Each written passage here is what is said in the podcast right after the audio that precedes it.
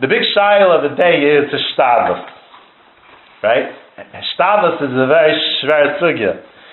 We have a sugya bitachon, fine. I'm relaxed.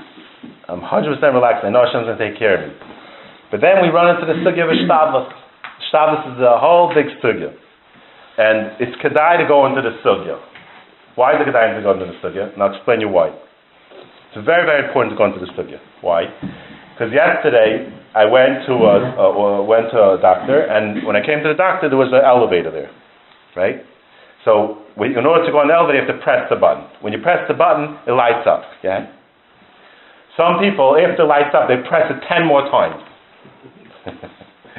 they press again and again and again. Now, does the extra nine times going to make that elevator come any faster? It's not going to get any faster. That elevator. Once the light is lit, that elevator it takes its time. But however fast comes, the, the extra nine times, that's called panic. That's called insanity. So there's a big chiluk, right? The first time you press the button, seichel, I want the elevator to come. The next nine times, panic.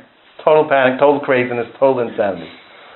And when you do the next nine times, the problem is that that that, that then you're showing that the shtadlus is not a shtadlus.